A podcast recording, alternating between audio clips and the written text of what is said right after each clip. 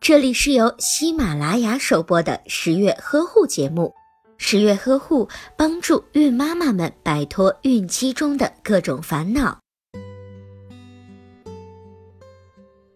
越是到了孕晚期，孕妈妈就会感到越紧张。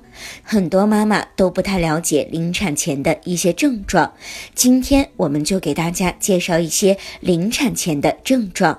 一，孕妈妈会有想要大便的感觉，子宫收缩会造成胎头压迫孕妈妈的直肠，从而出现强烈的想要大便的感觉。此时，准妈妈应该到医院进行检查，切记不能用力的上厕所，否则有可能将小宝宝生产在马桶里。二见红，所谓的见红，就是由于子宫收缩，子宫颈管逐渐的扩张，子宫颈里的粘液与子宫颈管壁少量出血混合在一起而形成的。这是子宫开始扩张开大的信号，是开始临产的可靠象征。